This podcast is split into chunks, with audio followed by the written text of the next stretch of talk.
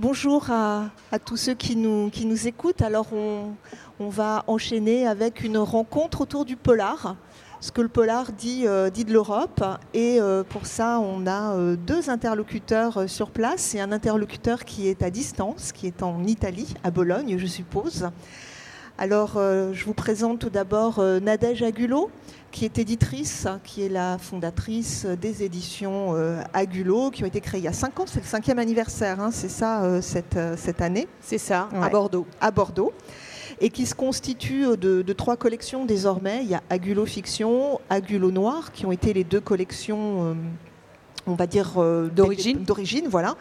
Et puis depuis peu, il y a Agulot Court, hein, qui accueille des, des, récits plus courts, comme le nom l'indique et euh, vous bénéficiez d'un programme euh, européen, euh, Creative Europe, et vous avez décidé depuis cette année, depuis début 2021, d'orienter votre, votre programme de, éditorial mmh. uniquement sur l'Europe. Voilà, on, a décidé de se recentrer exclusivement sur l'Europe, ce qui nous laisse quand même un grand terrain de jeu. Hein. Oui, et ce qui était déjà une orientation tout à fait. assez nette de, de la maison mmh. d'édition. En face de moi euh, se trouve Olivier Truc, qui est un, journaliste et un auteur, notamment auteur de polar, pas que. Euh, vous êtes euh, reporter, journaliste depuis les années, le milieu des années 80, hein, si je ne me trompe pas. 80, oui, tout à fait. Ouais, pour de grands titres nationaux. Vous, vous, avez, vous couvrez depuis des années l'information pour, sur l'Europe du Nord, hein, pour, pour le dire vite. Et depuis 1994, vous vivez à Stockholm. Et en tant que reporter, en tant que documentariste, vous avez euh, consacré un, reportage à la police des Rennes. Vous expliquerez euh, de quoi, il s'agit pour ceux qui ne connaissent pas. Donc c'était un documentaire en 2008. Et depuis 2012, vous écrivez une, série de polars chez Métellier euh, autour de la police des Rennes, justement, une série consacrée aux populations Sami en Europe du Nord. Euh, qui a une série qui a été initiée avec le dernier Lapon en 2012 et euh, la série se poursuit aujourd'hui avec une parution toute récente, Les chiens de Pasvik. À distance, nous accueillons, si je puis dire, Valerio Varesi. Lui aussi est romancier et journaliste, hein, puisque Valerio Varesi euh, est journaliste à la Repubblica, l'antenne de Bologne. Et euh, Valerio Varesi, vous avez publié euh, de nombreux romans depuis la fin des années 1990. Et on vous connaît en France euh, pour la série consacrée au commissaire Soneri. Alors la série en italien, je crois, compte à peu près 15 volumes à ce jour.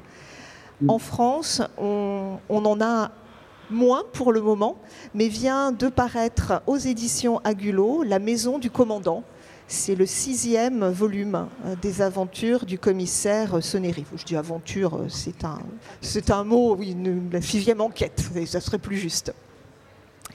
Alors si vous êtes euh, réunis aujourd'hui, c'est parce que l'European Lab s'est intéressé au polar en tant qu'il est porteur de récits sur l'Europe mais je serais tentée de dire, euh, et inversement, c'est-à-dire que l'Europe porte le polar euh, désormais. Elle joue dans la, dans la cour euh, des grands. Le polar s'est développé dans la plupart des territoires, des territoires européens, là où historiquement le genre était présent dans quelques pays seulement. Hein, il y avait la France, la Grande-Bretagne, l'Allemagne, l'Italie mais euh, désormais, euh, des pays euh, bien, bien divers ont développé une, production, le polar espagnol, le polar nordique, avec le tsunami Millennium. le polar grec et le polar d'Europe de l'Est. Hein. ce sont des territoires pas mal explorés par, par les éditions Agulot tous ces, romans policiers, c'est de cela aussi euh, qu'on va parler aujourd'hui, ont en commun de se saisir ou de se ressaisir de l'histoire, de l'histoire nationale euh, des différents pays, mais la plupart du temps, c'est du même coup une histoire européenne, hein, parce qu'on a des, interrelations euh, très très fortes euh, qui, se tissent. Et hum, le polar apparaît souvent comme un contre-discours. Et donc on est bien dans la thématique de l'European Lab de cette édition 2021. On est bien dans la bataille des récits, me semble-t-il. Alors on va, on va commencer tout de suite, j'ai assez parlé. il se trouve qu'on est à Lyon, qu'à Lyon se tient début juillet euh, le festival Quai du Polar, qui est euh, désormais THE Festival de Polar euh, en France et en Europe. même en Europe. Ouais, ouais, absolument. C'est un des gros, gros événements.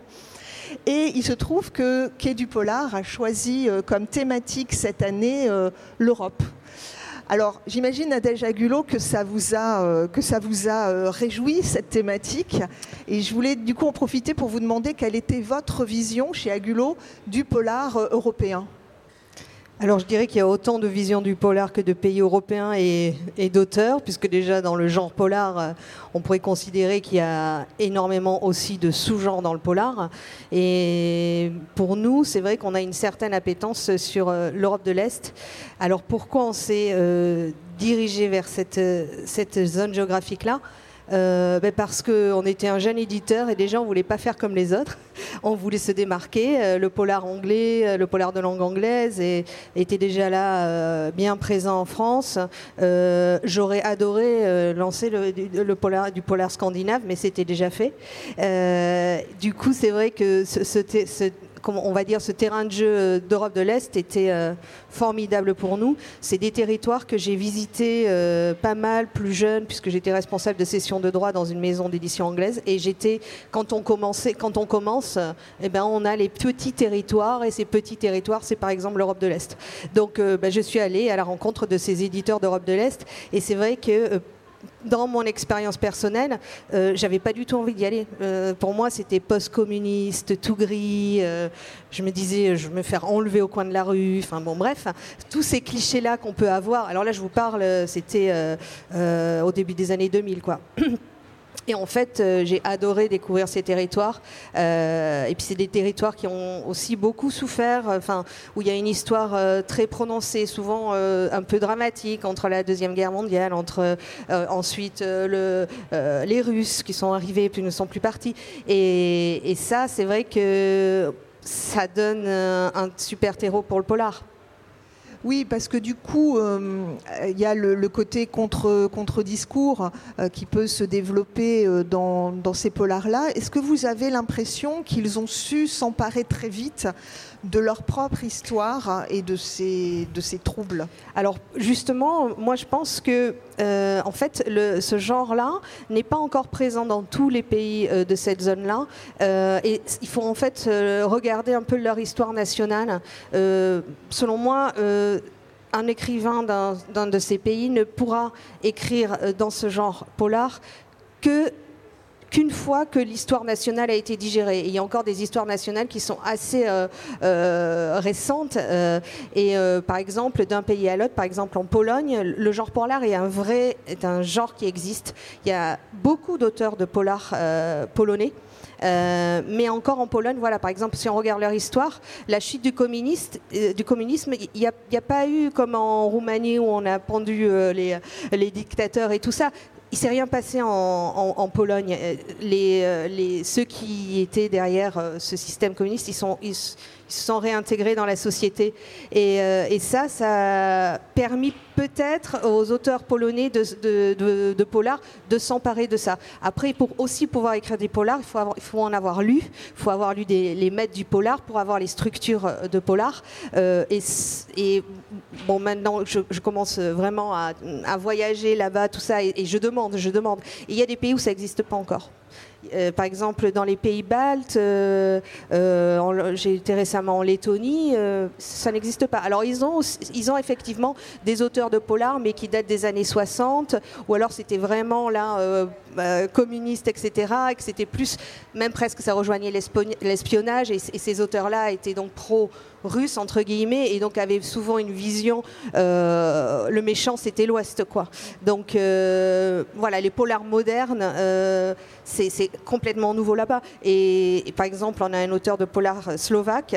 Euh, alors, c'est pas du polar, on va dire, c'est plutôt du roman noir, mais c'est presque un documentaire finalement. Hmm. Oui. Vous c'est intéressant parce que je, moi, je, comme journaliste, j'ai couvert les pays baltes aussi. Et, et j'y ai ramené plein d'histoires, j'en ai ramené plein d'histoires comme, comme journaliste, et, je me suis toujours dit que c'était un, terrain formidable de, polar aussi. Moi, j'ai des tas d'histoires, je me dans l'idée d'en faire un terrain de jeu pour un polar, et je me suis justement, je m'étais intéressé à ce, que dit euh, Nadège, à savoir, j'étais un peu à la recherche, savoir s'il y avait des auteurs de polar baltes, et j'avais pas trouvé à l'époque. En tout cas, ça remonte déjà quelques années, mais c'est vrai que c'est des, des territoires, c'est tellement. Moi, mon, premier livre s'est passé dans les pays baltes, mais c'était pas un polar, c'était un, un récit de journaliste, une, une enquête sur un rescapé du goulag qui avait réécrit toute une partie de sa vie. Mais c'est vrai qu'il y a une matière tellement extraordinaire euh, dans ces pays-là. Moi, j'habite en, Suède et c'est vrai que les pays nordiques, c'est très, on tombe dans. Alors, côté polar, c'est, voilà, on, se noie, tellement il y en a, mais c'est aussi un certain type d'actualité qu'il y a euh, dans les pays nordiques. Et moi, toujours, quand j'allais en reportage dans les pays baltes, euh, on change de planète quand même. On change de planète et ça faisait un bien fou parce qu'ils se coltinent des problèmes qui sont tellement loin de ceux des pays nordiques. Et c'est ça que moi qui m'a toujours passionné, notamment dans les pays baltes. On parlait de, digérer l'histoire euh, nationale, on y reviendra pour, pour les pays d'Europe de l'Est, on y reviendra aussi pour, pour l'Italie, tel que l'évoque Valerio Varesi moi, ce qui, me frappe, euh, Olivier Truc, c'est que vous évoquez euh, euh, des, questions d'identité, de rapport à l'autre, dominant-dominé, dans les pays d'Europe du Nord mais vous êtes un auteur français. Euh, alors, est-ce qu'il, déjà, est-ce que vous pouvez nous expliquer un petit peu ce qu'est la police des Rennes et, quel est son terrain de, jeu, si je puis dire, et, pourquoi vous avez choisi euh, d'écrire sur ce sujet qui visiblement n'est pas très bien digéré, enfin, en termes d'histoire nationale, euh, par les pays d'Europe du Nord?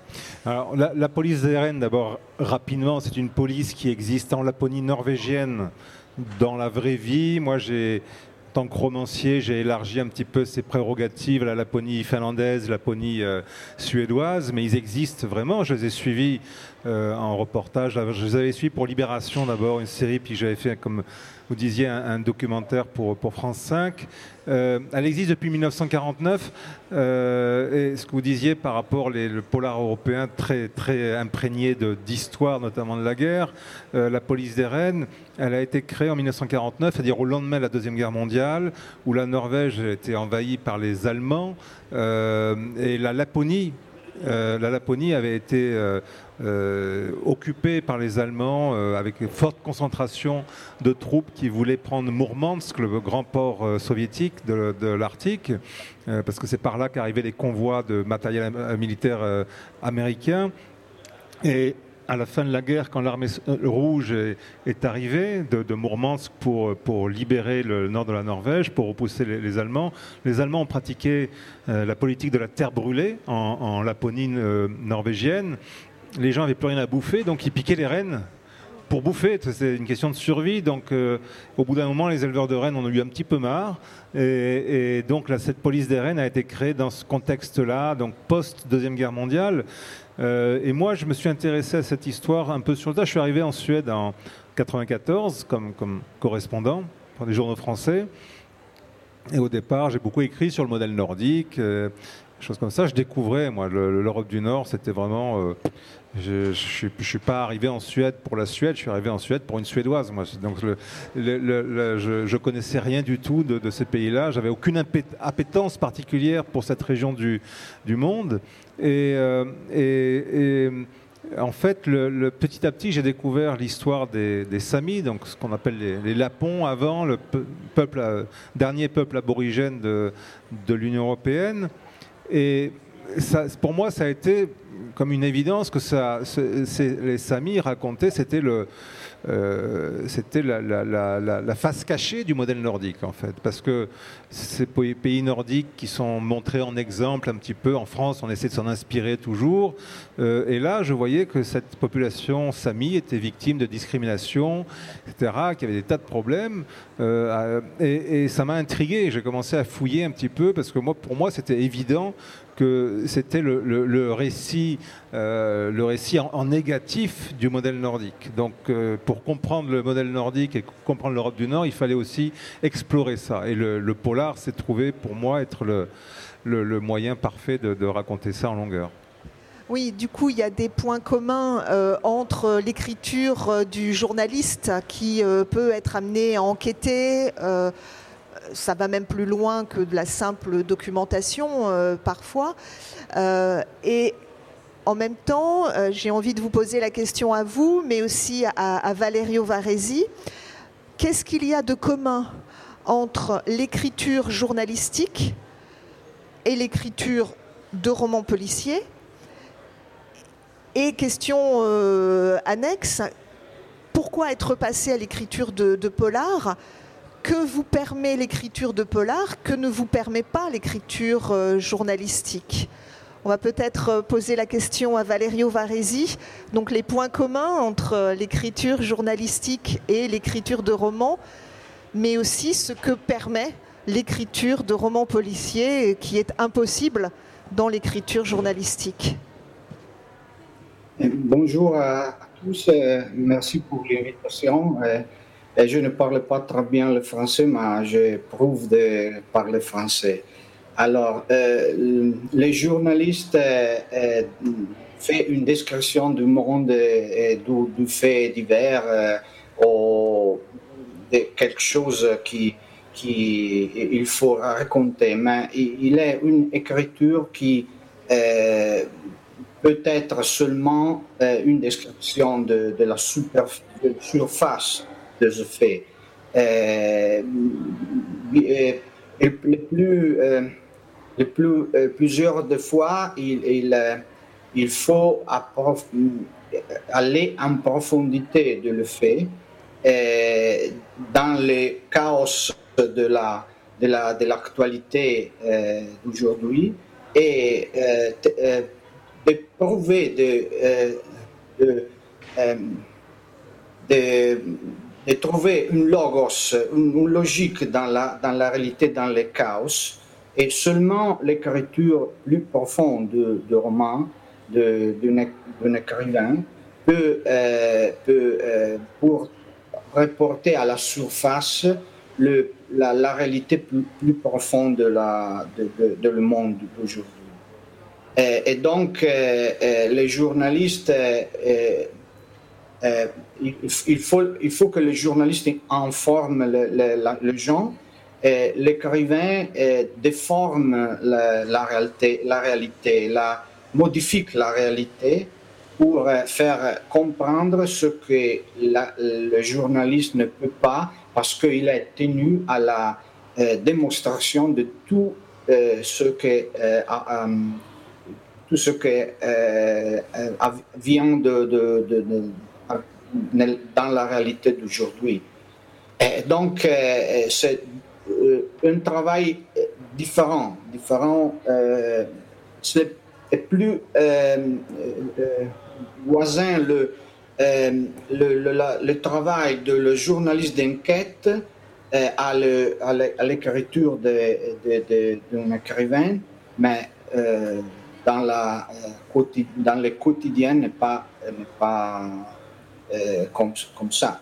Donc, euh, le, le, problème, c'est de différents points de vue sur la réalité.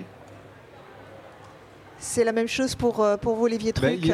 Ben, a, très bien résumé, en fait, je trouve, la, toute cette, à la fois les, les, les limites du journalisme et, ce que le, le, le, roman et le polar en particulier permet aux journalistes. Le, polar, moi je pense, je suis sûr que le polar a été inventé pour les journalistes frustrés. parce que c'est vraiment comme, comme Valérie a expliqué, c'est-à-dire qu'on est, on est, comme journaliste, on est, on est limité euh, par, la, par, la, démonstration des faits. C'est-à-dire il faut avancer les preuves de ce qu'on fait, euh, de, de, ce qu'on veut dire. Si on ne peut pas le prouver, on ne peut pas le publier. Euh, et, ou alors on va publier des éléments, des bouts d'éléments, et on ne peut pas, comme il a dit, le, on peut pas expliquer le, la logique du chaos. Euh, hein, et, et, et c'est vraiment ça. C'est-à-dire, comme journaliste, on se retrouve en permanence à interviewer des gens on ne sait pas s'ils nous mentent ou pas. On a toujours le, le journaliste, par essence, malheureusement, mais c'est un, devoir professionnel, on doit être sceptique quand on a des gens en face de soi. Est-ce qu'il nous manipule Où est-ce qu'il nous manipule Où est-ce qu'il va essayer de nous, nous enfumer Où est-ce que, etc. Et nous, après, on doit essayer de, de démonter, de, de, de recouper l'information, et on est limité parfois, souvent. Il y a des fois où on ne peut pas arriver à tout ça. Et c'est vrai que le romancier, euh, il remplit les trous, il remplit les vides. Il, rend, il rentre dans la tête des gens, surtout, c'est ça. Il rentre dans la tête des gens. Et ça, c'est ce que la, la différence énorme, je trouve. Oui, du coup, il y a un... un jour, excusez-moi, un, un, jour, un lecteur m'a dit euh, vous, vous écrivez dans le roman ce que vous ne pouvez pas écrire dans le, le journal. C'est vrai, c'est vrai. Pasolini, qui a été un grand écrivain, un grand intellectuel italien, a dit euh, Je sais ce qu'est succès, le, le, ce euh, mais je ne peux pas le démontrer. Mais je peux l'écrire dans mon roman avec la reconstruction fantastique de faits. Oui, c'est un paradoxe, c'est que la fiction permet de donner sens euh, à des éléments euh, du réel qui sont euh, peu ordonnés, qui sont peu lisibles. Est-ce que vous avez l'impression aussi euh, l'un et l'autre, et je pense aussi au travail euh, euh, de cet auteur slovaque que vous avez publié, est-ce que vous avez l'impression aussi que le roman vous donne plus de liberté? Je pense ici à l'indépendance des médias qui est très relative aujourd'hui. Euh, évidemment, pour euh, Arpad Sol Soltèche, je déforme son nom, je, voilà, oui. euh, c'est avec une dimension beaucoup plus euh, dramatique. Est-ce que, en tout cas, alors vous par exemple, Valerio Varesi, est-ce que le roman vous permet d'aborder des, des choses qu'on ne vous permet pas d'aborder en tant que journaliste euh, parce que c'est dérangeant, parce qu'on n'a pas envie d'en entendre parler? Oui, merci. Une métaphore, merci une reconstruction de la, de la réalité fantastique. Euh, mais euh, euh, je peux, je ne peux pas raconter dans le, dans le journal. Et les médias aujourd'hui sont très, très, très, pas, pas indépendants parce qu'ils sont dépendants de la, de la publicité et parce que le euh, patron de, de média a des intérêts euh, dans l'économie euh, de le pays. Et donc euh, seulement l'écriture littéraire peut permettre de exprimer le, le, le, le, point de vue de, l'intellectuel, de l'écrivain, de, de, de tout le monde qui écrit pour vous, Olivier Truc, c'est le cas aussi ou moi, alors, vous percevez moi, je, moins là, je, je, vais parler uniquement de mon cas personnel. Euh, moi, j'ai pas eu à subir de censure. Voilà. Alors après, on peut parler d'autocensure dans certains cas, mais moi, je, je étant, avant d'être correspondant euh, en Europe du Nord, j'étais journaliste en France, à, à, à Montpellier. Euh, on m'a jamais interdit d'écrire sur quoi que ce soit. Et j'ai travaillé pendant en Suède, j'ai été correspondant pendant euh, 8 ans pour Libération, pendant 12 ans pour Le Monde. On m'a jamais interdit quoi que ce soit. Euh, après, je sais bien sûr qu'il y a des tas d'histoires comme ça. Il y a le, on sait que la structure des médias fait on se pose beaucoup de questions sur l'indépendance des médias. Je pense que il y a des pays, surtout, où c'est plus compliqué. Euh, je pense que euh, en Italie, c'est peut-être plus compliqué d'écrire sur certains sujets euh, que d'autres, parce qu'il y a des intérêts criminels, financiers, etc., qui font que, voilà, ça peut arriver en France, ça peut arriver, il y a des exemples à Malte, partout en Europe de l'Est. donc, moi, je ne peux pas m'en plaindre, mais évidemment, il y, a des, problèmes. Ouais, c'est pas le... pour, euh, pour la Slovaquie, par exemple, oui. Euh, Alors euh, là, c'est encore différent. Arpad donc était est journaliste politique et il a commencé à écrire de la fiction. Au lendemain, il y a eu un gros truc qui s'est passé en Slovaquie en 2018. un journaliste a été assassiné avec sa fiancée parce qu'il avait, il enquêtait sur, alors je crois que c'est la, la, la Drangheta. Euh, qui commence à, récupérer un peu euh, les manettes en Slovaquie. c'est pas loin. Et, euh, et du coup, donc, son enquête avançant, ce gars, ben voilà, s'est fait assassiner chez lui. et ça, ça a causé un gros, gros, évidemment, hein, une grosse polémique dans le pays. Tout le monde est descendu dans la rue et a dit ça suffit. et du coup, bah, le gouvernement est tombé et et voilà, et, ça, on se dit que la Slovaquie, c'est en plein cœur de l'Europe. Euh, euh, Bratislava, c'est 70 km de Vienne et ça se passe encore. Euh, et donc, c'est vrai que tous les journalistes sont montés au créneau également. Et Arpad était l'un d'eux. Et il a mis en fiction, en fait, tout ce qu'il a pu couvrir en tant que journaliste politique dans son pays. Et il, nous a d'ailleurs dit que ce qu'il avait poussé à écrire, c'est que ses, amis, quand il racontait ce qu'il couvrait, ils lui ont dit mais pourquoi tu mets pas c'est incroyable pourquoi tu mets pas ça dans les livres dans tes livres? Et ce qu'il y décrit c'est plus fort que la fiction c'est incroyable c'est euh, vraiment des histoires euh, de corruption euh, à tous les niveaux et c'est ça fait peur quoi ça fait peur et il est complètement habité, hein, Arpad. Il est, Dans le bal des ports, on sent une rage ah, hein, qui, l'anime. Ouais, ouais, ouais. Et, et le premier titre qu'on avait donc qu'on a publié il y a trois ans, il était une fois dans l'Est et c'est exactement ça. C'est euh, du, western slave, euh, sans foi ni loi, sur les territoires de l'Est. Quoi. Euh, et effectivement, heureusement que voilà, qu'il y, a des journalistes et des écrivains pour s'emparer de ce qui se passe dans leur pays et pouvoir le raconter sous de la fiction qui n'en est à peine. Quoi. de fait, la, corruption est un thème qui revient dans les, dans les polars d'Europe de l'Est en particulier. Oui on le voit aussi en Italie. voilà, en Italie, évidemment. Euh, on, on voit très bien cela euh, chez l'auteur polonais que vous avez publié depuis euh, quelques années, Wojciech Schmirlatz. C'est la limite des territoires de l'Est, c'est prononcer les noms. C'est ça, c'est un, peu compliqué. Ceci dit, pour les Scandinaves, j'ai souvent du mal aussi, hein, donc c'est un peu, difficile. et, et c'est très très net dans le dernier opus de sa série consacré à un enquêteur récurrent.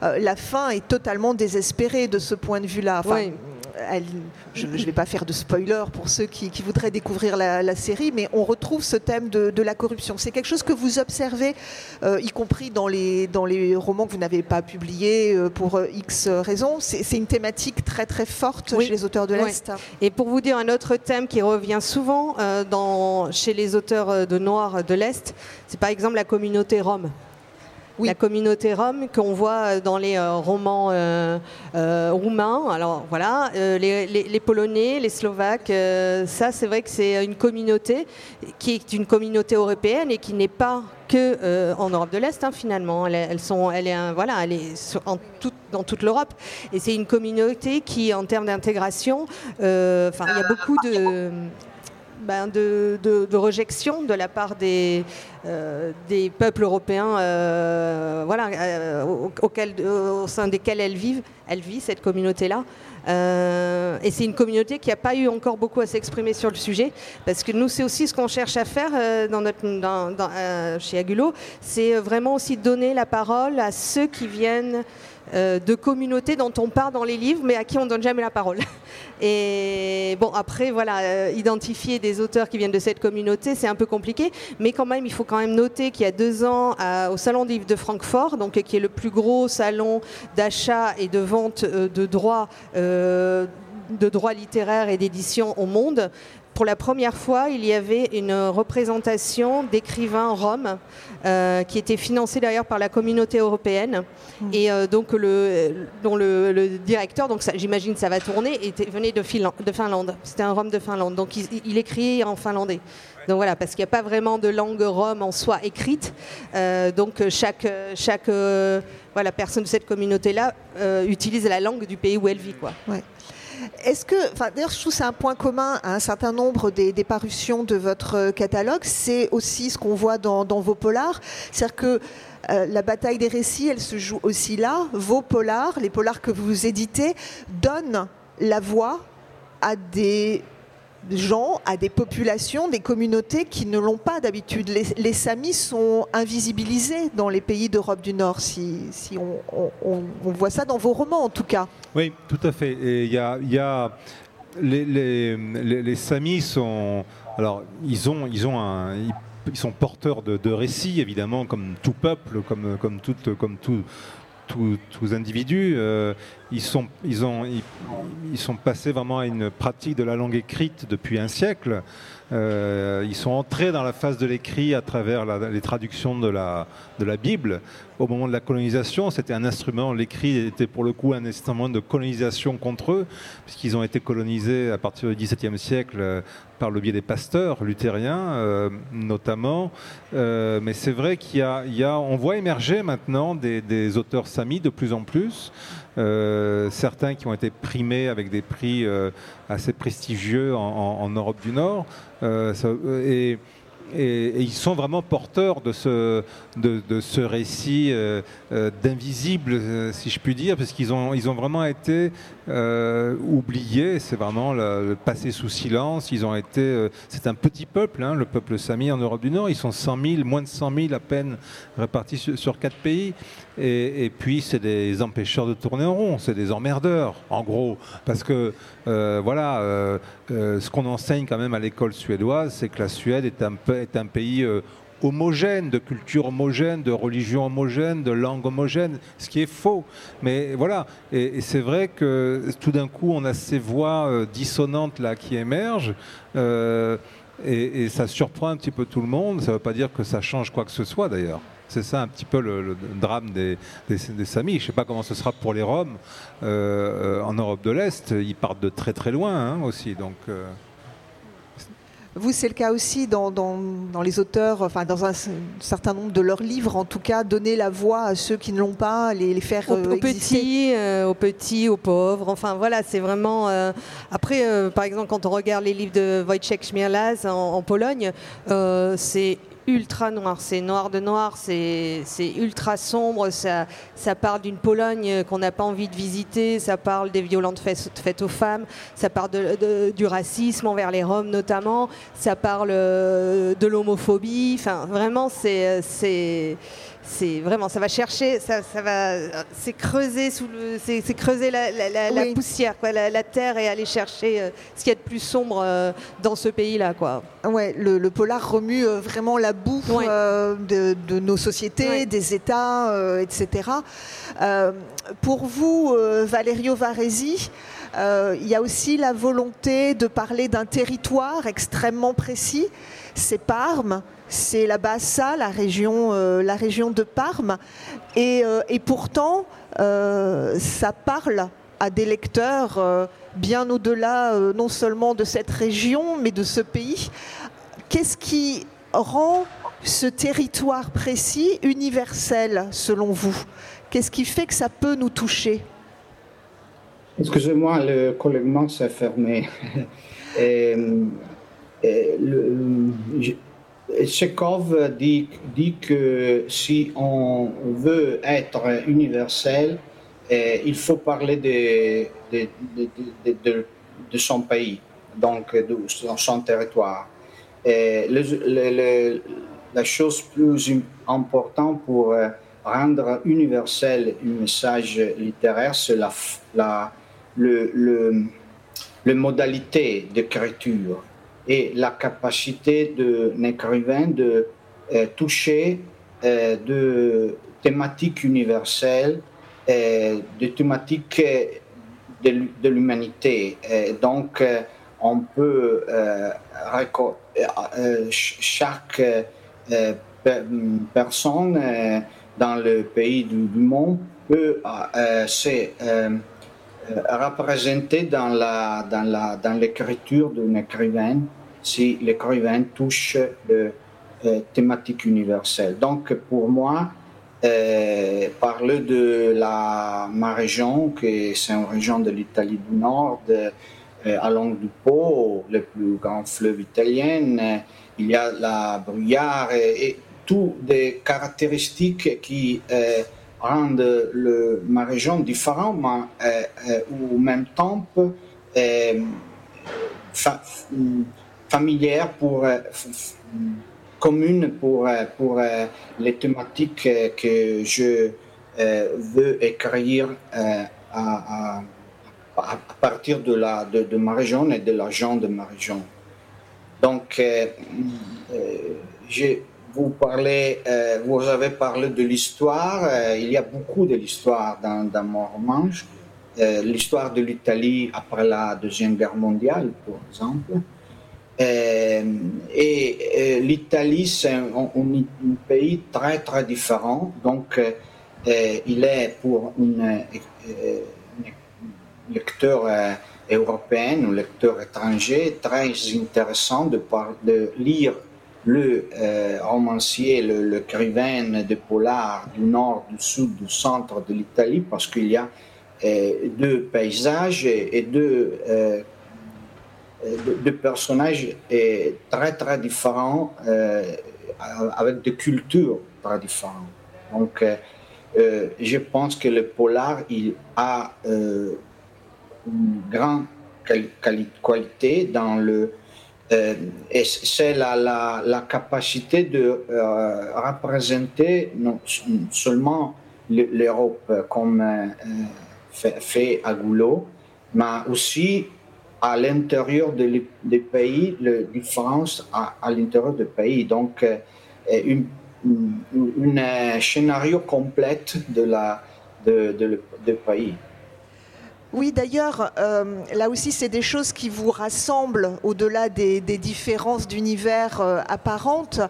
Euh, je veux dire que bon, déjà l'Europe n'est pas une entité euh, homogène, ça je crois qu'on est tous d'accord pour le dire. Et puis, euh, vous le disiez, Valerio Varesi, l'Italie n'est pas homogène non plus, évidemment. Et dans vos romans à vous et dans vos romans Olivier Truc, finalement, on prend un petit peu à rebours euh, les clichés qu'on peut avoir vus d'autres pays. Alors, les clichés qu'on peut avoir euh, de l'Italie, euh, noyé de soleil, euh, avec tout le monde qui est joyeux, etc. Et vous, Olivier Truc, plutôt par, par rapport à un modèle social et politique qui serait euh, très lisse, très, très, très enviable. Et donc, dans les deux cas, le polar euh, dévoile des choses un petit peu plus profondes, justement, on gratte sous la surface. Euh, Est-ce que c'était euh, votre intention, Valerio Varesi, aussi prendre à rebours cette idée toute faite, ce stéréotype sur l'Italie? Oui. Un jour, un, lecteur allemand m'a dit, mais euh, dans votre livre, il pleut, il y a la brouillard, il neige. Nous, nous sommes total, complètement. Euh, nous avons une idée euh, complètement différente de l'Italie. Il y a le soleil, la mer. Euh, et je dis que n'est pas. Euh, vous, vous, venez en Italie dans le mois de, de, de l'été, il y a le soleil, vous allez euh, dans la, la côte de, de, la mer à Rimini ou dans la Touche, dans la Toscana, non Et donc, ou dans les îles, la Sardaigne, la Sicile. Et, mais il y a une autre Italie, euh, une Italie de, la, de, la, de la région plus intérieure, euh, où l'hiver, c'est l'hiver, donc il n'y a pas seulement le soleil, oui, mais c'est un cliché, comme par exemple pour l'Italie, je suis un écrivain particulier parce que les étrangers pensent, par exemple, que la criminalité italienne, c'est toute la mafia. Donc, il y a seulement le, le qui tire avec le fusil. il y a une autre malavita qui, qui n'est pas seulement la mafia, mais c'est euh, par exemple le, criminel financier. Euh, dans ma région, qui c'est une région riche, il y a beaucoup de criminalité financière. Donc, euh, c'est, le cliché sont deux, idées qui, beaucoup de fois, ne correspondent pas à la réalité comme je pense pour Olivier, le, le, pays du Nord, il y a l'idée qu'il y a des gens qui sont plus tranquilles, euh, non, qui, euh, qui ne, ne, ne, fait pas de, de, de comment dire, ne, ne, combattent pas avec le, le la, la, la, la lutte, non. C'est ça. Et, mais le écrivain nordique, on représenter un autre scénario. Non Il y a, par exemple, comme dit Olivier, le, le, le, le, le rétage, on dit rétage de, le, de, le, nazisme, non de, de, l'allemand. Donc, Nesbo raconte, par exemple, le, fascisme, le nazisme de, de la Norvège. De la... Et donc, euh, c'est euh, l'écrivain euh, change beaucoup les idées de, de clichés de la, de, la, de la gens, particulièrement des étrangers. Juste pour rebondir ce que, ce que disait Valerio, euh, j'ai participé il y a quelques années à un, festival, euh, un festival littéraire Sami, donc en Laponie suédoise. J'étais, il y avait une table ronde avec euh, une auteure euh, allemande qui habite, euh, qui habite là-haut, qui habite en Laponie, et moi, donc auteur de polar, traduit en suédois aussi. Et la personne qui posait les questions euh, à, l'écrivain allemande, et vous, dans, vos livres, alors elle n'écrivait pas des, polars, c'était plutôt du, feel good. Et, et, le, le, elle demandait, et l'écrivain allemand disait, mais moi en, Allemagne, c'est pour ça que ça me faisait sourire d'entendre Valerio, euh, moi en Allemagne, si j'écris des choses négatives sur l'Europe du Nord, ça va pas marcher. Parce que les Allemands veulent entendre des choses positives sur l'Europe du Nord. Ils ont une vision idéale un peu de l'Europe du Nord, c'est le paradis un petit peu, ils veulent tous aller là-bas. Donc ça marche pas. Je suis obligé de faire des choses un peu plus feel good, positives et tout ça. Et, du coup, vous êtes traduit euh, en, Suède. Euh, oui. Et, ça arrive que les, lecteurs euh, vous disent Mais j'ai appris des choses sur, sur mon propre pays. Parce qu'en parce fait, les, Suédois ignorent tout des, des, Samis, ou presque tout. Moi, le, et ça, c'est une des raisons d'ailleurs, pour revenir sur une question de, du début. Qu'est-ce qui m'a poussé à écrire sur, sur, ces questions-là? C'est que moi, les, mes amis à, à Stockholm, j'ai beaucoup d'amis suédois tout ça, 90% de mes amis suédois n'ont jamais été dans le nord de la Suède. Ils ont tous été en Italie, ils ont tous été dans le sud de la France, ils ont tous été en Espagne. Le nord de la Suède, ça ne les intéresse pas. Les Samis, ils connaissent pas, ils connaissent les clichés simplement. Donc ça ne les intéresse pas. Et, donc c'est voilà, euh, vrai que beaucoup, mais j'ai été même interrogé. Moi, j'ai fait des, rencontres au, Parlement suédois. Euh, à Stockholm euh, en présence de députés et de fonctionnaires du Parlement suédois et qui, pour présenter mes, mes, polars. Et, en fait, j'étais assez, assez effaré de voir combien les députés suédois, députés du peuple et fonctionnaires qui sont chargés d'écrire les lois qui touchent aussi le, Nord, euh, ignoraient quasiment tout de, l'histoire de leur pays, du fait que la Suède a colonisé la, Laponie. Euh, ça, vous demandez aux Suédois, ils ne se voient pas du tout comme des colonisateurs. C'est des histoires, c'est les Italiens, c'est les Français, les Britanniques qui ont, qui ont colonisé, mais les Suédois, c'est des good guys. Hein. Alors, on parlait du poids de l'histoire, on parlait du nazisme. Enfin, j'ai l'impression que c'est quand même un point commun européen, ça, euh, de, taille. Euh, il y a euh, dans, dans, les récits euh, que vous écrivez ou que vous éditez ce spectre du, nazisme qui revient. Euh, c'est le cas dans, la série de, de Polar que, vous écrivez, avec en plus une histoire particulière en Europe du Nord et notamment du côté de, la Suède, qui a été euh, sur certains points très inspirante pour, pour les nazis, on va dire scientifiquement. Euh, est-ce que ça, ça fait partie des choses qui sont encore difficiles à évoquer dans les pays d'Europe du Nord ou est-ce que c'est un passé digéré?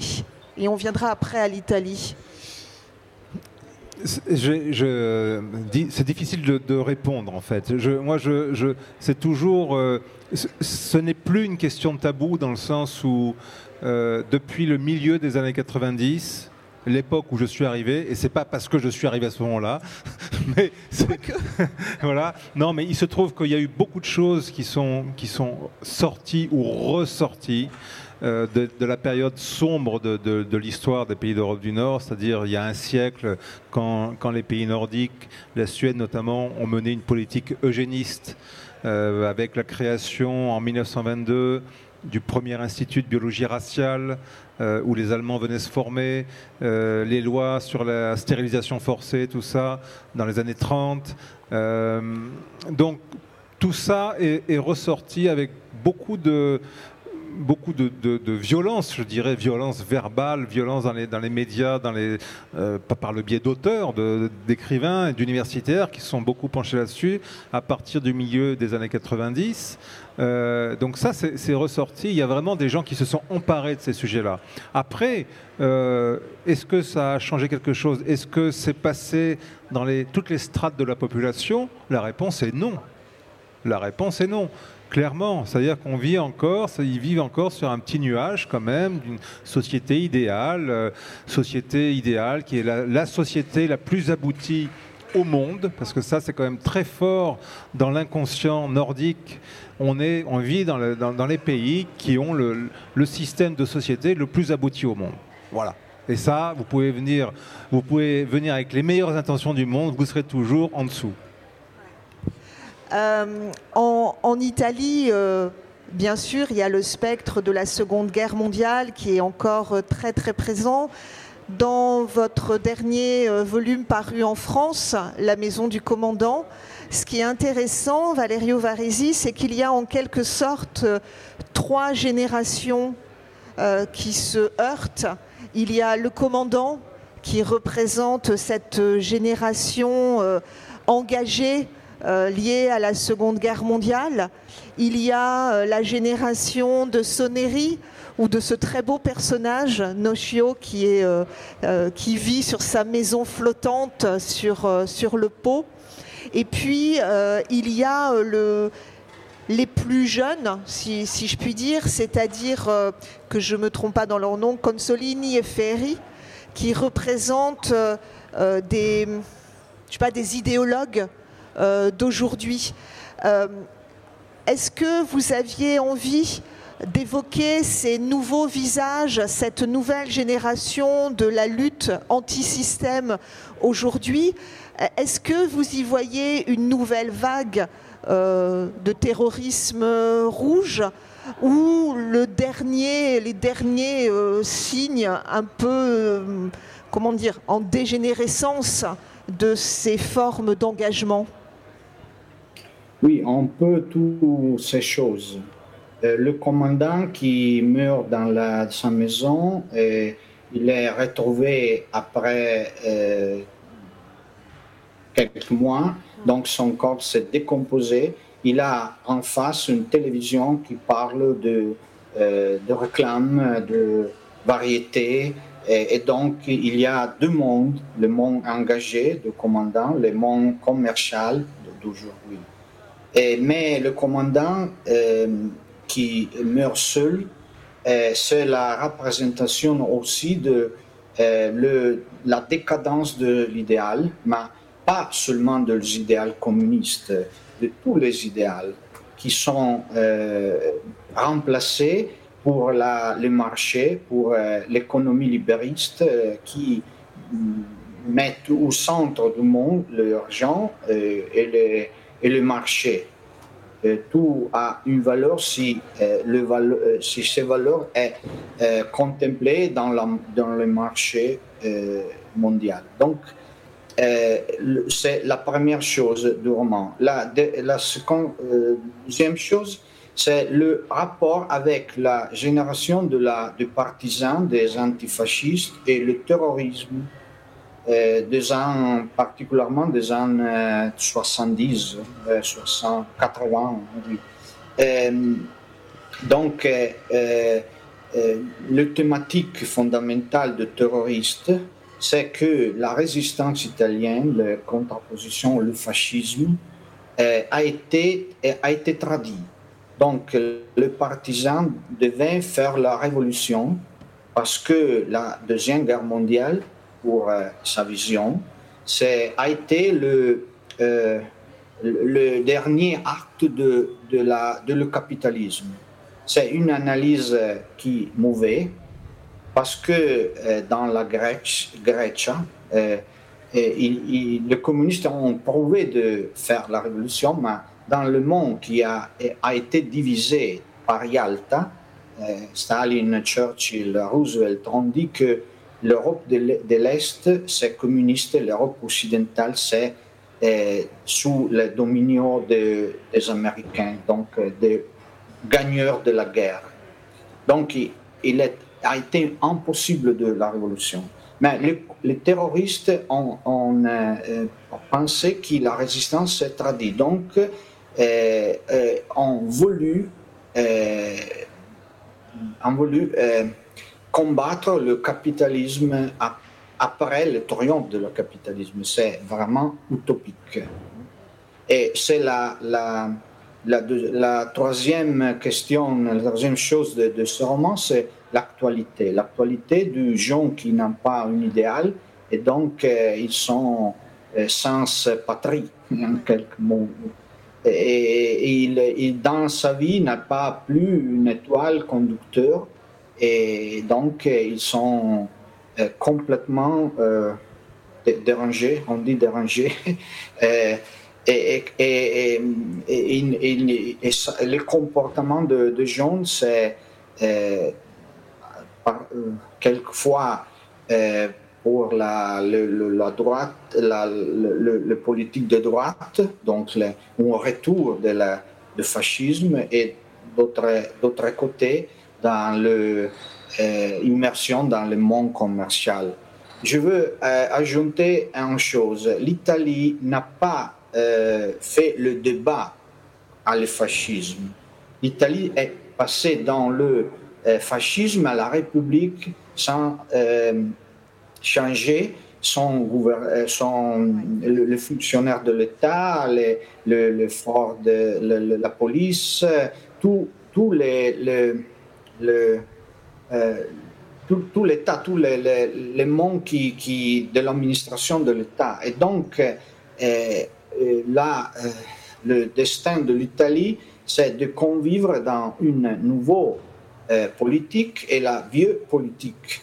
Euh, qui, euh, est donc, euh, qui est resté dans le dans l'État. Et donc, dans la le dans, dans, les années de 70, il y a eu des terrorismes de droit avec les bombes dans les banques, dans les places, et la stratégie de l'attention, comme, comme a été dénominée, qui, qui devient tragique, particulièrement à Bologne, quand le, la, la, gare de Bologne. L'attentat de la gare, ouais. Oui, oui. Euh, ça, c'est quelque chose qu'on observe, je trouve, dans, toute l'Europe et que moi, j'ai largement découvert à travers les polars, justement. Euh, on le voit très bien dans les polars d'Europe de l'Est, on le voit dans les polars allemands italien et puis français, euh, parce que je dirais que c'était un, contre-discours aussi, à mes yeux, parce que ce n'est pas ce que j'avais appris à l'école.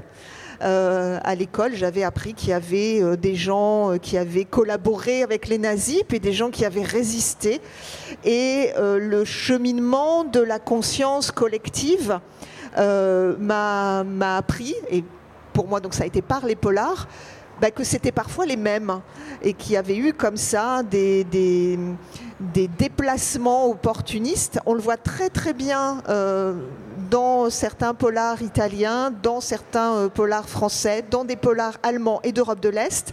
Alors en plus pour l'Allemagne, c'est encore ou l'Europe de l'Est, c'est encore plus compliqué parce que euh, on passe de régimes fascistes ou nazis à des régimes démocratiques ou sous le joug soviétique, et du joug soviétique à autre chose, mais en fait, ce sont les mêmes.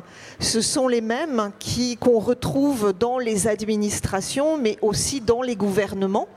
Euh, voilà, tranquillement, ils retrouvent leur place. Et c'est leur passé quand même. Hein. Oui, et c'est ça, et c'est ça qui fait, euh, enfin, qui ouvre la voie à la corruption et à l'idée de la trahison euh, dont, parlait Valerio Varesi. C'est très très net dans les polars d'Europe de l'Est.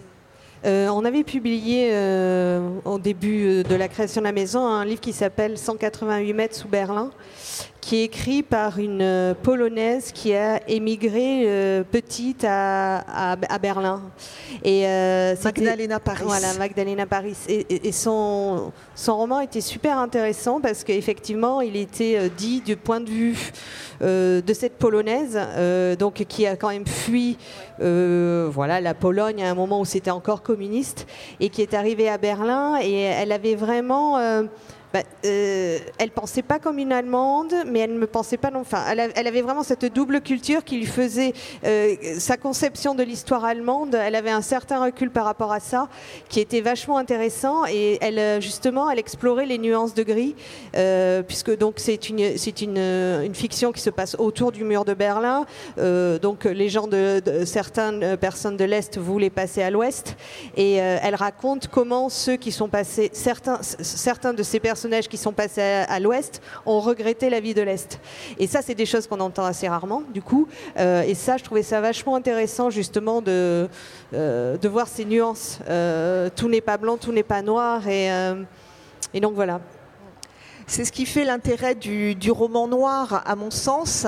Et c'est très très net dans, Les Chiens de Pasvik, où en plus se joue autre chose, se joue le, le, rapport à la frontière russe avec toutes les choses extrêmement compliquées euh, qui sont en jeu, euh, on va dire, oui, politiquement, hein, euh, et parfois c'est des questions de forme hein, uniquement qui peuvent déclencher la tempête. Et vous disiez, Nadège Agulo, ces, ces nuances de gris qu'explore le polar, qu'explore le roman noir. Et dans Les Chiens de Pasvik, on le voit très bien, c'est-à-dire que même les personnages, comment dire, de salauds, ne sont pas que ça. Euh, c'est un petit peu plus compliqué. Il y a des, c'est aussi ça la force du, roman qu'on évoquait euh, tout à l'heure, c'est de créer des personnages euh, dont on peut déployer la complexité. Oui, on devrait peut-être dire le roman gris parce qu'en fait c'est la zone grise que, permet le que, permet euh, euh, que, le roman noir permet d'explorer en fait dans sa complexité. C'est le, le euh, pour revenir sur la question initiale par rapport au journalisme. C'est vrai qu'on a dans un roman, on peut le faire dans un livre de journaliste aussi, mais c'est vrai que là, c'est le moi, moi c'est vrai que c'est ça qui m'intéresse aussi dans, mes romans, c'est de rentrer dans la complexité des personnages, c'est montrer que euh, un salaud, il a, il a, comme tout le monde, vous me direz, on a tous euh, plusieurs visages, euh, plusieurs cerveaux et plusieurs façons d'agir, on a tous plusieurs identités, mais on n'a pas toujours, rarement la place dans un journal, dans un article de, de rentrer dans ce genre de détails-là. Le journalisme n'est pas fait trop pour la nuance, en fait, hein, malheureusement. Euh, mais c'est vrai que là, euh, dans les chiens de Pasvik, on, est, on, va vraiment tomber dans, dans, cette, euh, dans ces personnages, avec le personnage de, de Pierra, qui est le personnage essentiel, qui est un éleveur de, un éleveur de rennes euh, norvégien qui a, qui, a, qui a grandi avec la, la nostalgie et la mélancolie des pâturages perdus côté soviétique euh, à l'époque où sa famille était, était, était là-bas. Il, il, va se laisser emporter comme ça par une espèce de manipulation par le, à la fois par, des, par un député Sami d'ailleurs et puis par des, par des mafieux russes. il se laisse embarquer. Contre, en dépit de son gré, mais il est, il est, et c'est et il est porteur des, espoirs et des espoirs de, de, son clan et de son peuple. Et c'est euh, vrai que euh, Oleg, par exemple, Oleg. Grechko, qui est ce personnage de, euh, de moi qui m'a touché beaucoup parce que c'est vrai dans le livre c'est un, un salaud, ça fait il est dans le camp des salauds et en même temps c'est un, un type qui qui a son propre code d'honneur. Il a son propre code d'honneur et son code d'honneur, lui, c'est d'essayer de retrouver les, cadavres de la Deuxième Guerre mondiale, on en revient là toujours, à la guerre, euh, et d'essayer de leur donner une sépulture digne. Et donc il passe ses étés dans la toundra à creuser la terre, à creuser l'ancien front pour essayer de trouver ces cadavres et de leur donner identité, inspiré d'un personnage vrai d'ailleurs, euh, et le, que j'avais rencontré.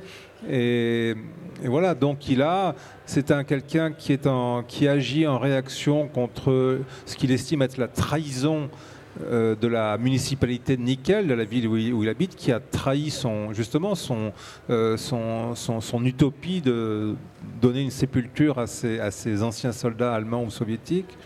Et donc il crée son propre code d'honneur. Et, c'est ça. Et c'est après, est-ce que c'est un, gentil, un méchant? Moi, les gentils, les méchants, ça m'intéresse pas trop, en fait. Donc, euh, c'est vrai que le, les, les, salauds ambigus, c'est toujours plus intéressant. Oui. Puis voilà, ça dépend du point de vue où on se, on se place. Puisque là, nous, on vient de publier un, polar croate où, euh, donc, c'est, en fait, euh, c'est, l'histoire d'une fille qui disparaît un soir de, fête des pêcheurs sur la côte d'Almat. Et euh, l'enquête va durer 30 ans. Et donc, sur fond de changement de l'ex-Yougoslavie, etc.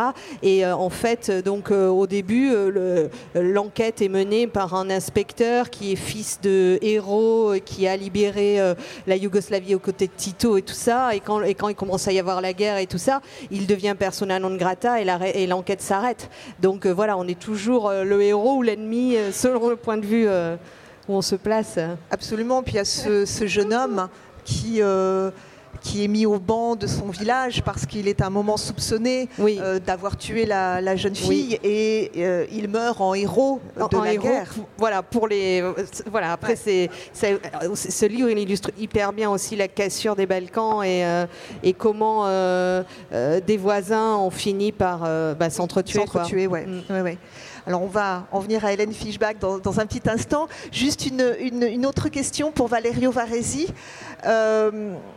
justement cette, question de la complexité euh, de la zone grise, on la voit très très bien dans la maison du commandant. Euh, moi j'aime beaucoup la scène vers la fin du roman euh, où Soneri est confronté à ces deux personnages, Consolini et Ferry. Et, et, pour eux, il incarne le salaud Soneri, il incarne celui qui endosse les valeurs euh, de l'État. Euh, et on voit bien, enfin, Soneri, c'est un, magnifique personnage parce que à la fois il a un code moral. Euh, et il est très troublé par toutes ces questions, ça le remue, ça le secoue, ça le, bouleverse. Est-ce que Soneri, il est, il, comment dire, est-ce qu'il porte vos propres interrogations sur toutes ces questions-là, Valerio Varesi? Oui, oui, on peut euh, sonnerie chez moi, hein, comme, on dit. Donc, euh, euh, j'exprime mes idées sur le monde à, part sonnerie. Sa vie n'est pas exactement la moi, mais, mais c'est ses voisins à, ma, vision du monde. Et donc, comme je pense, tous, tous, tous les auteurs, euh, et, il, exprime une, une, vision du monde. Euh, dans, dans un livre, j'aime beaucoup euh, l'écriture, le, le, le, le, personnage, mais aussi je pense qu'une une écrivaine doit exprimer sa vision. Et donc, je, prouve d'exprimer sa vision. Le lecteur peut être pas d'accord avec moi, mais il y a, comme tous les livres, il, fait, il faut euh, qu'il il faut euh, une discussion sur le livre. Le livre est une communauté et, il y a beaucoup de visions du monde, donc et, le livre est, utile pour, faire parler, pour, euh, pour, faire, pour faire grandir en discussion euh, entre le lecteur. Et, donc, pour moi, c'est important que Sonnery parle du monde, de, sa, de sa réalité. Sonnery, c'est un personnage un peu nostalgique parce qu'il a, euh, a pensé une euh, évolution du monde qui ne correspond pas à la réalité. Donc le monde est allé dans une direction qui s'oppose à, sa vision. Et donc il est une altérité avec le monde, avec la réalité. Et donc tous les jours, il voit que la maladie, euh, euh, le, comportement de, de le gens n'est pas euh, le même qu'il qui il désire, qu'il a pensé dans la, sa jeunesse, qui, qui, peut être le futur. Donc, il, est, il a une frustration du, au fond de sa, de sa, de sa, de sa humanité.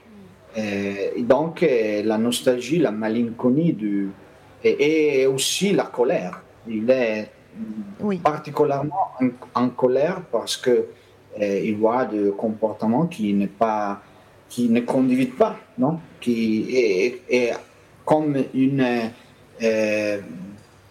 une flic, un commissaire, il doit il doit s'opposer à le comportement euh, qui ne, sont pas euh, dans, dans, le lieu, hmm. mais aussi il comprend qu'il y a beaucoup de mentalités et de comportements qui ne sont pas euh, illégaux, mais qui sont contraires à sa vision du monde. Donc, le, problème pour lui, c'est c'est la contrariété et l'opposition d'une réalité qui ne conduit, qui ne, conduit pas. Hmm. On dit conduit, oui.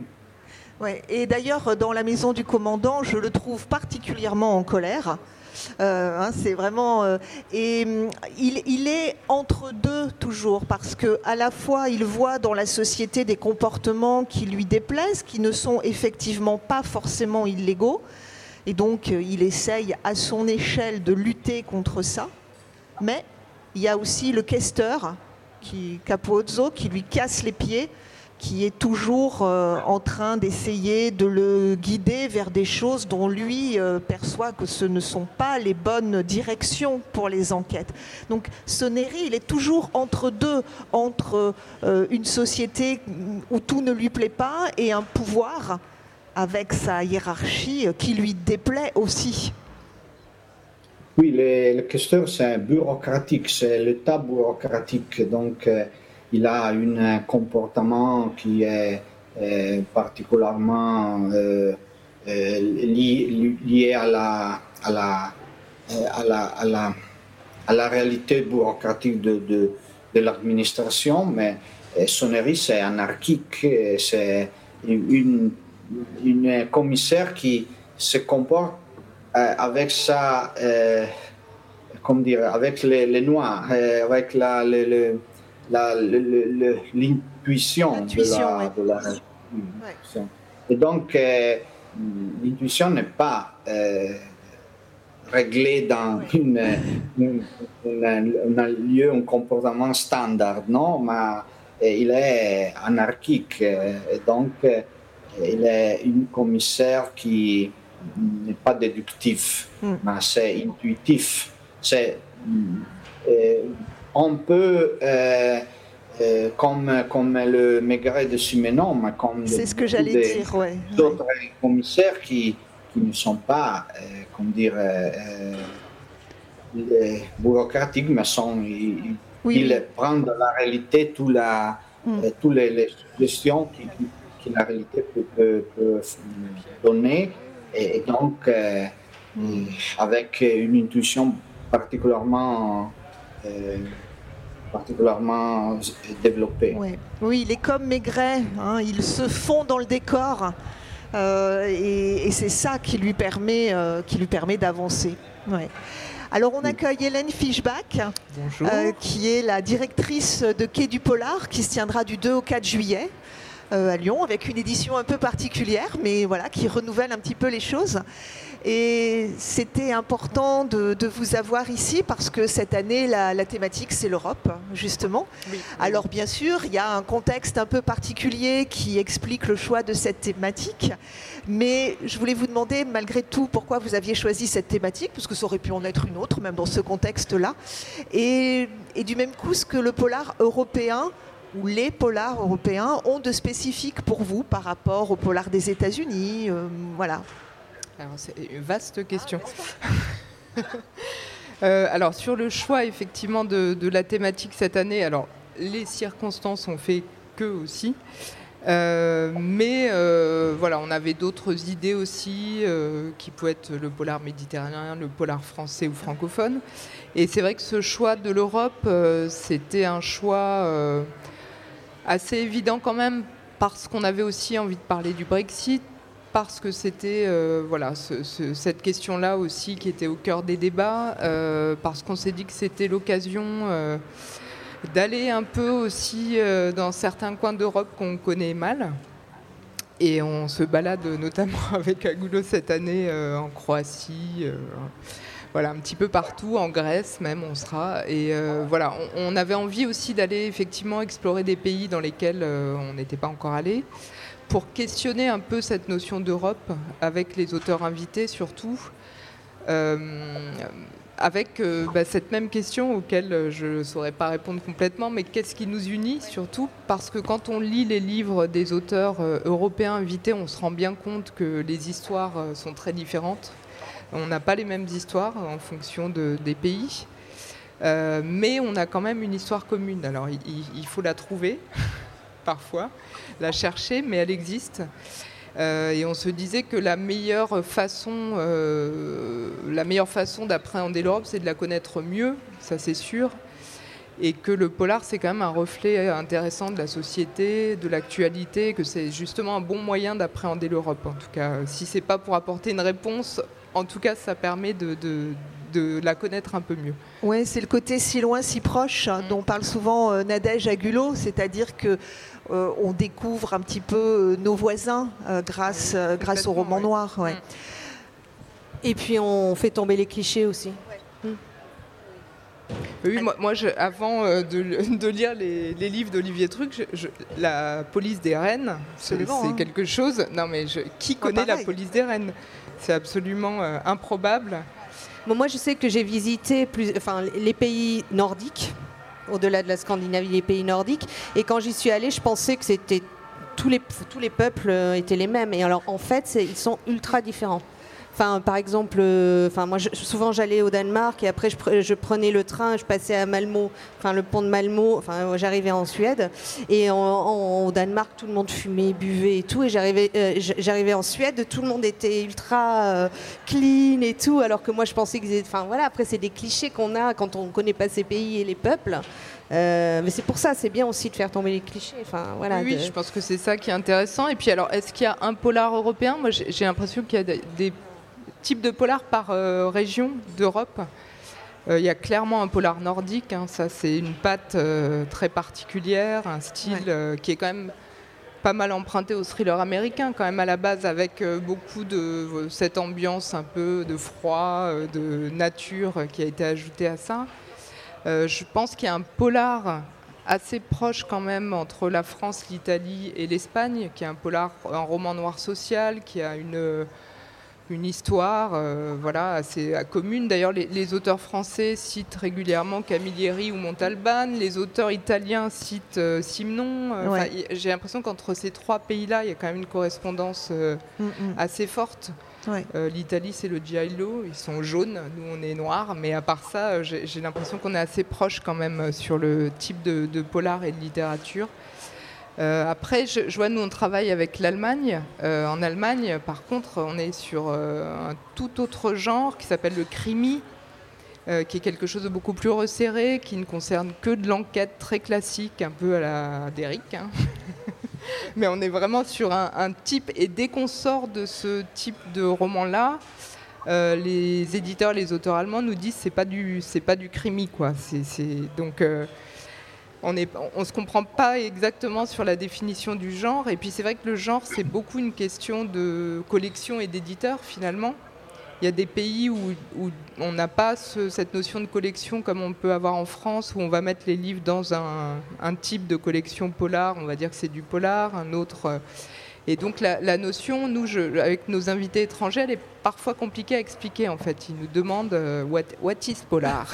Ça, on, a souvent cette question et c'est compliqué à, oui, ça m'étonne pas parce que bon, polar, roman noir, euh, crime fiction, euh, etc. C'est extrêmement compliqué. Est-ce que vous, avez vu évoluer justement les polars européens euh, au fil des ans? Est-ce que vous avez l'impression que ça s'est diversifié ou au contraire que ça s'est unifié? Je ne sais pas. Non, je, pense que ça s'est pas mal diversifié. Euh, quand on a démarré, nous, il y a plus d'une quinzaine d'années, c'était quand même vraiment le polar anglo-saxon qui dominait tout, hein, le, marché. Euh, et, les, et, les, gens venaient pour voir des auteurs anglo-saxons, c'était pour ça qu'ils venaient des Américains, des Anglais. C'était vraiment la base. Après, il y a eu cette vague du polar nordique. Euh, alors, ça a fait râler pas mal d'auteurs et d'éditeurs euh, français. Et à la fois, moi, je me dis que Millennium a quand même, par exemple, vraiment sorti le polar de son, de son carcan. Ça a fait connaître le polar, ça a fait lire du polar à beaucoup de gens qui n'en lisaient pas. Enfin, pour moi, c'est plutôt quand même positif. Oui, ça a été positif. Oui, oui, oui ça a été plutôt positif. Euh, enfin, ça a vraiment sorti le genre un peu de, de de, de, de, euh, petit, coin dans lequel on, l'avait mis. Euh, et puis, alors l'évolution, nous qu'on voit de façon extrêmement forte, c'est sur le polar français, notamment où là, c'est une explosion et, des nouveaux auteurs et une nouvelle façon d'écrire et un nouveau genre. Euh, vraiment mm. complètement en 15 ans, euh, ça a totalement changé. Et les lecteurs aujourd'hui viennent voir les auteurs français, ce qui n'était pas le cas, ou des auteurs européens, mais en tout cas, il n'y a plus autant. Alors évidemment, quand on a un Connelly ou autre, euh, et un Elroy, les, les lecteurs vont y aller. Hein. Mais mais euh, mais il y a autant d'appétence, j'ai l'impression, des lecteurs pour les auteurs français ou européens aujourd'hui. Est-ce que vous avez l'impression justement que c'est euh, l'un des rôles du festival que de mettre en avant euh, bah, d'autres voix du polar. Alors il y a bien sûr les, les, géants, les mastodontes, et c'est bien parce que les lecteurs les aiment et voilà, ça fait venir du monde. Mais est-ce que pour vous, il y a aussi la volonté comme ça de, de, rendre visible des auteurs, des éditeurs, des voix un petit peu différentes ou, pas spécialement? Ah, bah, si, si, nous, c'est complètement le rôle effectivement qu'on s'est fixé au départ, euh, c'est d'avoir une programmation euh, éclectique entre des auteurs extrêmement connus, euh, des auteurs qui montent et puis des auteurs euh, totalement inconnus euh, pour le moment et des, petits éditeurs aussi. On fait toujours attention quand même à avoir la présence de petits éditeurs voilà, qu'on a envie aussi de valoriser, de mettre en avant. Et puis on a vraiment vraiment la chance d'avoir des lecteurs très très curieux depuis très longtemps, c'est-à-dire qu'ils viennent à Quai du Boulard en sachant qu'ils vont repartir avec des choses assez nouvelles. Et on a vu ça pour la première fois, euh, ça devait être un peu moins d'une dizaine d'années, on avait fait une édition asiatique et invité un auteur japonais absolument, euh, enfin qui était publié chez Piquet mais que personne ne connaissait, euh, qui parlait ni français ni anglais. On s'en est rendu compte à son arrivée. C'était sympa et euh, qui a vendu 250 livres euh, en trois jours parce que les gens en fait sont vraiment là. alors c'est quelqu'un qui était assez euh, marquant sur les rencontres et les conférences parce que l'idée c'est que chaque auteur puisse à un moment se faire connaître en, participant à des rencontres et les gens ils vont vraiment quoi quand on leur propose de la nouveauté il y, a un vrai une vraie recherche de ça. Et puis, euh, et puis oui, on a exploré la Roumanie. Euh, une année, on a toujours un focus euh, principal. Alors, ça a été les États-Unis, l'Europe, sur un territoire qui est un peu plus facile d'accès. Et puis un euh, un petit peu plus compliqué avec une entrée. Alors on a fait la Roumanie cette année, on devait le proposer en 2020, c'est la Corée avec des auteurs qui seront en visio. Mais oui, nous on a toujours envie de découvrir des nouveaux territoires et puis il y en a tout le temps euh, de nouveau et tellement que euh, c'est intéressant pour les lecteurs. C'est un des enjeux des éditions Agulo, c'est de, euh, notamment avec le, soutien de, l'Europe, c'est de mettre en avant des langues moins utilisées comme voilà, l'Europe. Voilà, moins, moins utilisées. J'aime bien les euphémismes européens. voilà, c'est un axe fort de votre, de votre maison d'édition, mettre en avant des, pays moins connus, des langues moins connues. Et surtout dans la littérature de genre, du coup. Euh, l'association des langues moins utilisées ou langues rares, bon, euh, associées à ce genre. Et c'est vrai que maintenant, on a commencé à faire un travail spécifique en, en approchant euh, les éditeurs et les centres nationaux des livres, notamment de pays d'Europe de l'Est, en disant présentez-nous des polars. Il y, a des pays où on ne nous en présente pas parce que ça n'existe pas. Mais euh, on est là, on est là, on est à l'affût et, euh, et, du coup c'est vrai qu'on peut maintenant dire, alors bon c'est l'aspect un peu marketing, mais euh, on a publié le premier roman noir slovaque en France, le premier roman noir croate en France. Là j'aimerais bien trouver quelque chose peut-être en Slovénie ou alors voilà les pays peut-être qui font aussi envie où les Français auront envie de se rendre. La Croatie effectivement on, savait que là on, on voilà, on tabler sur un pays qui fait qui, donne peut-être. C'est pas la Croatie des grandes vacances quand même. Non, c'est pas, tout à fait ça. C'est sûr. C'est sûr, mais il y a quand même cette ambiance bord de mer, un petit peu. C'est comme l'Italie de Valerio Varesi, c'est pas tout à fait. Ah, après, les, lecteurs sont bizarres parfois parce que et moi, j'ai été surpris du nombre de lecteurs qui ont lu les, polars, les Derniers Lapons et autres, qui sont des romans noirs, qui sont oui, des choses dures, dit Ah, mais je suis parti avec ça en poche en Laponie. Les gens sont bizarres quand même. Hein. c'est le genre de truc que je peux faire, donc je ne dirais Moi aussi, j'avoue. Après, dans les, dans, les, dans les romans de Valerio, il y, a, il y a beaucoup de gastronomie et de vin, et ça, ça donne envie. Bah, ça parce qu'il vient voilà, d'une région gastronome. Euh, le culatello, euh, voilà, ça donne envie de tout goûter. Quoi. Mais euh, ouais. Oui, c'est clair, c'est une autre façon de, de voir, de voir l'Europe. Et effectivement, c'est pas la Croatie des grandes vacances, mais moi, ça m'a donné envie quand même. Ah bah oui. je, je, suis bizarre. Voilà, c'est ce que j'allais dire. Et, en plus, l'auteur dans le livre, justement, documente euh, euh, le changement de son pays, notamment au niveau touristique, et il dénonce beaucoup ça. Bah oui, bien il sûr. Dénonce, il dénonce les fonds de pension euh, écossais qui ont été achetés, des, les terres pour des bouchées de pain à négocier avec chaque mm. fermier, enfin chaque paysan pour acheter ces terres et construire des hôtels et des résidences de luxe sur la côte d'Almat. et que maintenant, ces, villes, ces villes côtières ne sont plus que des, des villes Airbnb, ça, sans commerce sans vie. Euh, donc voilà, c'est vrai que c'est. Moi, j'ai eu un vrai coup de cœur pour ce livre. J'arrête pas de le dire, mais c'est vrai que. Et alors, ce qui est très drôle d'ailleurs sur le côté européen, c'est que ce livre, qui est quand même d'un auteur croate, qui en plus parle, part au départ d'une autre époque, oui. m'a complètement évoqué euh, The Killing. Ah oui la, série euh, danoise, danoise je crois que c'est danois. Et j'ai trouvé qu'il y avait un vrai lien entre les deux. Euh. Alors après, les scénaristes et... il y a vraiment une façon d'appréhender. Et ça, la série télé, mm. dans les influences des auteurs aujourd'hui, c'est quand même quelque chose qui est très très présent. Même si le livre n'est pas du tout construit comme une série, mais en tout cas, il y a, vraiment, euh, on, retrouve une, atmosphère commune. Comme mm. quoi, on, on peut entre des, polars européens quand même euh, trouver des, atmosphères communes. Mais c'est quelque chose que je voulais évoquer justement parce que vous, vous devez le percevoir, vous avez une vision très très large des choses.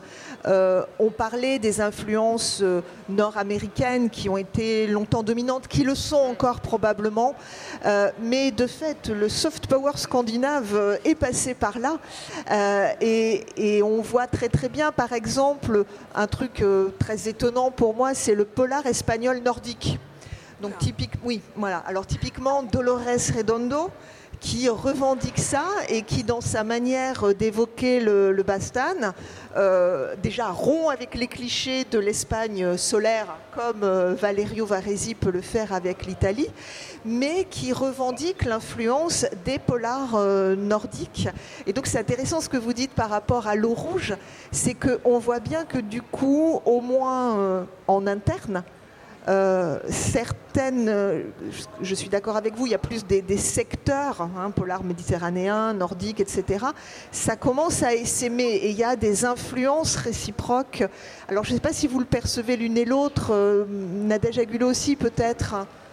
Alors après, en parlant euh, spécifiquement de la Croatie, alors la Croatie, c'est l'Europe de l'Est, c'est les Balkans, c'est quoi en fait euh, Voilà, c'est ces frontières géographiques euh, finalement, et encore plus dans ces pays-là, dans ces zones-là, où qui n'ont pas arrêté de bouger, c'est compliqué de définir quelles sont les influences. Euh, voilà. Euh, et puis pour l'eau rouge en particulier, effectivement, bah, c'est en plus c'est un roman choral ou euh, qui évolue sur le temps, où on a vraiment la version de l'histoire de, chaque personnage qui a entouré cette fille qui a disparu.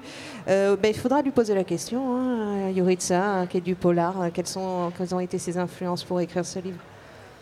Mais l'influence nordique, alors en France, on la sent pas tant que ça. J'ai l'impression qu'il y, a même un petit. Euh, Moi, je la sens dans les séries télé. Alors, dans les séries, tout à fait, oui. Mais dans l'écriture, les, auteurs s'en défendent plutôt.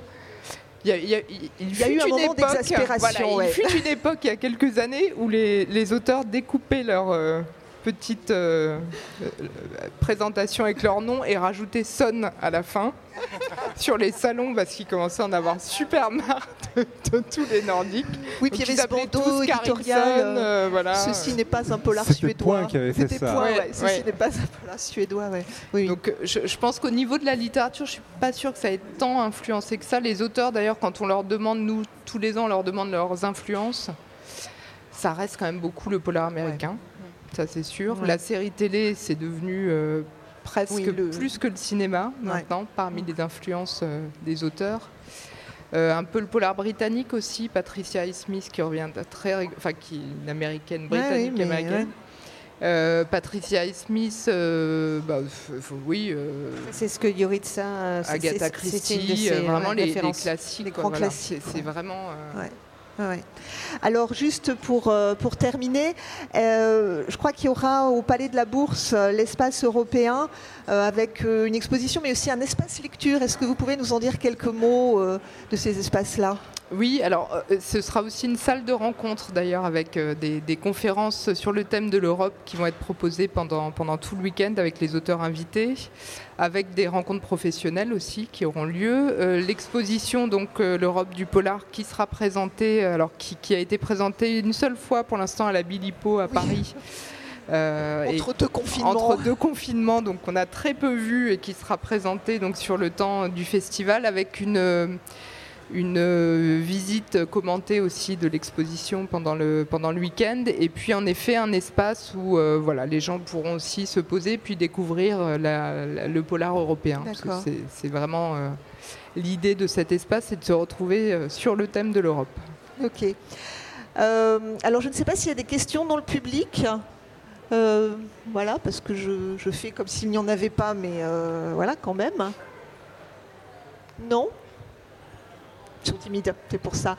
Alors, euh, on, va, on va se quitter là. Vous l'aurez compris, euh, on vous recommande quelques, titres. Euh, donc, Les chiens de Pasvik et l'ensemble de la série de la police des Rennes d'Olivier Truc chez Métellier. Euh, donc vraiment à découvrir parce qu'effectivement, je crois que c'est quelque chose que c'est une vraie découverte. Voilà, on connaît pas, euh, voilà. Et puis c'est des choses qu'on n'a pas évoquées, mais il y a le souffle romanesque aussi euh, de l'écriture d'Olivier Truc. je ne saurais trop vous conseiller aussi de lire Valerio Varesi vous ne pourrez pas résister au commissaire Soneri. Enfin là, je crois qu'il n'y a, pas, a pas de débat là-dessus. Voilà, Team Soneri. Et puis, euh, parmi les, dernières euh, parutions euh, de chez Agulot, et notamment de Agulot Noir, alors il y a bien sûr le, dernier roman, La maison du commandant de Valerio Varesi. Un petit peu avant, il y a eu L'eau rouge de Jurica Pavicic. Est-ce qu'il y a un autre titre dont vous avez envie de parler là plus de polar euh, jusqu'à la fin de l'année. Ah si, on a un nouveau euh, Frédéric Paulin, excusez-moi, euh, Oui. qui a écrit euh, la trilogie La guerre est une russe, qui a gagné le, à lire aussi. voilà, le Grand. Prix de littérature policière en 2020, en plein confinement. Euh, non, et en plus, là, ça va parler du sommet de Gênes, euh, euh, le, le G8 de 2001. Euh, donc voilà, et comme il aime le, comme il aime à- euh, le faire, c'est encore dans les nuances de gris, des bons chez les méchants et des méchants chez les gentils. Euh, donc euh, des manifestants contre la police à Gênes. Il est très attendu ce roman et vraiment si vous n'avez jamais lu Paulin, euh, c'est d'une puissance rare et là aussi pour la manière dont on peut regarder l'histoire nationale et pas que nationale C'est- c'est une d'ailleurs. épopée, ouais. Ouais, c'est extraordinaire. Et Valerio bientôt traduit en italien. euh, euh, Frédéric Paulin, La guerre est une ruse. Il va, être, euh, il va sortir en Italie. Le- le- Ah oui, Ouais. très bien, très bien. Merci beaucoup euh, Merci, Valerio Valérie. Varesi de vous être prêté à l'exercice toujours un Merci. peu acrobatique. Et bravo pour le français, Valerio. Ouais, vraiment euh, formidable. Merci, merci à vous, à, tout, à, à vous. Merci beaucoup Olivier Truc. Merci à toutes les deux euh, d'être euh, d'être venues nous parler, Nadège Agulot et puis vous Hélène Fischbach qui est sur le feu en plus en ce moment. Et merci, euh, merci au public.